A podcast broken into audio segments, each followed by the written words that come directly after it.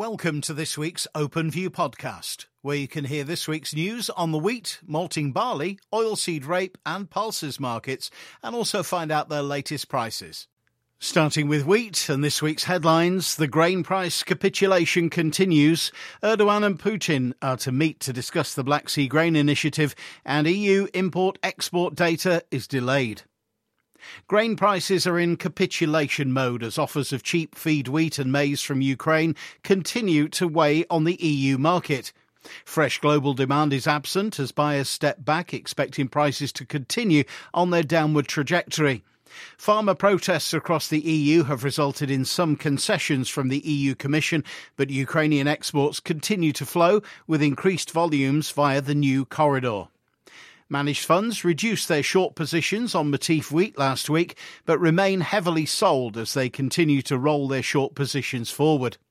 Farm selling has increased as the pain threshold for even lower prices has been reached by many.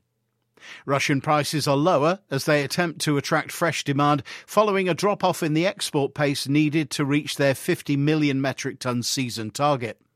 There are unconfirmed reports that the Russian government have lowered their recommended export price, the floor price, to $235 FOB.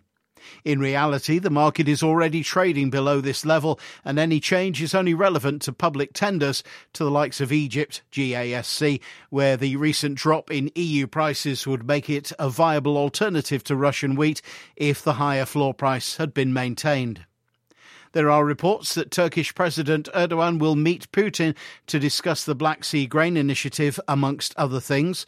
The success of Ukraine's new corridor would suggest that they have very little to gain by re entering the old BSGI agreement, which saw Russian vessel inspectors deliberately slow the pace of shipments.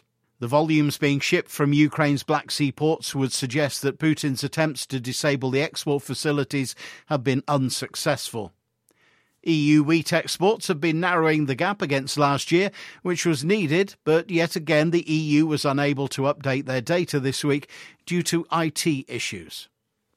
Today sees the release of the February USDA report, as well as updates from CONAB on Brazilian crops and the Canadian stocks report. None are expected to contain major surprises.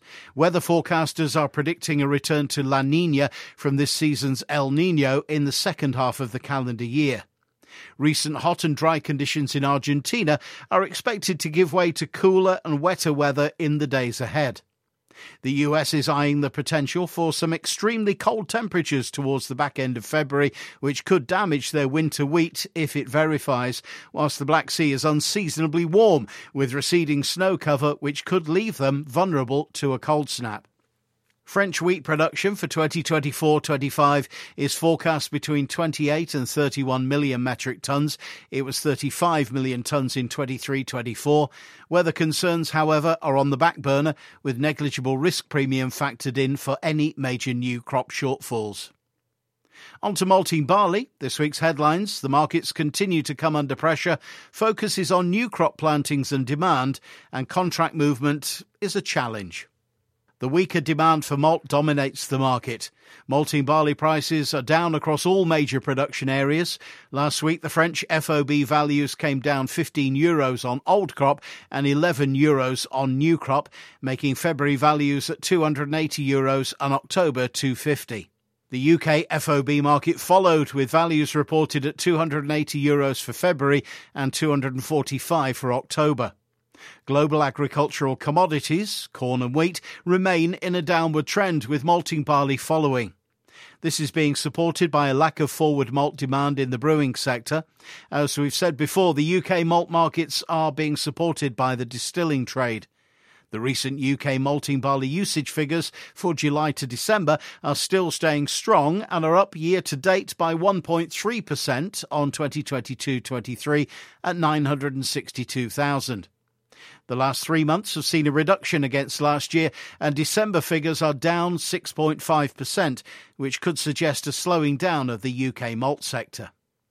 Spring cereals, especially spring barley, are set to gain ground this season following the poor autumn weather conditions.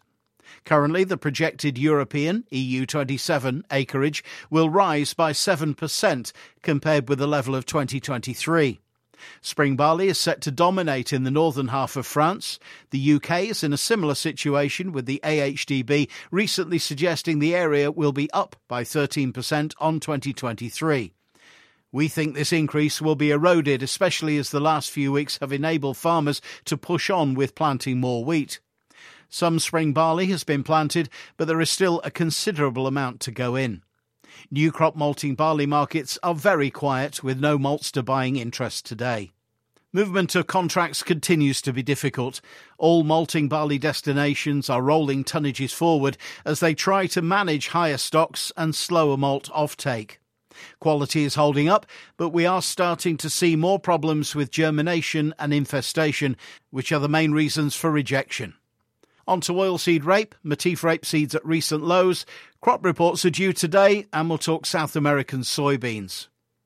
Matif rapeseed broke through the support at 420 euros earlier this week and is now testing 410, the lowest level seen since the end of May. There's weakness across the oilseed complex, with Chicago soybeans and Canadian canola trading around multi year lows. The market is currently waiting on three crop reports which are due today.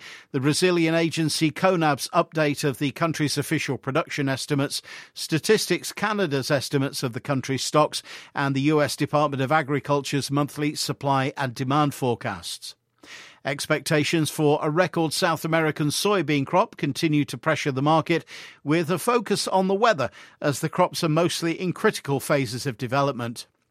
Recently, Brazil has seen cooler temperatures and widespread rains, helping to bring relief to the drought stricken areas. This improving outlook has pressured Chicago soybeans, and we've seen a downward trend since mid December.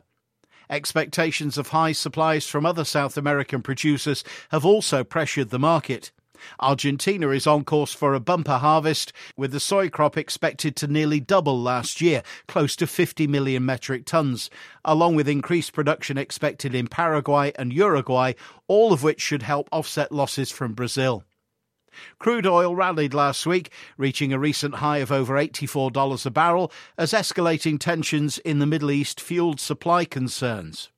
However, prices then fell on concerns about the outlook for China's economy. News of a liquidation order on property giant China Evergrande Group rattled markets, and then official factory survey showed China's manufacturing activity in January to contract for the fourth straight month. This has raised concerns around China's demand for commodities and crude oil. Chicago soybeans, Malaysian palm oil, and Matif rapeseed all traded down on the news. Finally, the grain and oilseed price indicator, starting with feed wheat for May at 160 to 170, November 180 to 190, Feed barley for May 135 to 145, November 150 to 160, oilseed rape for May at 335 to 340, and November 341 to 346.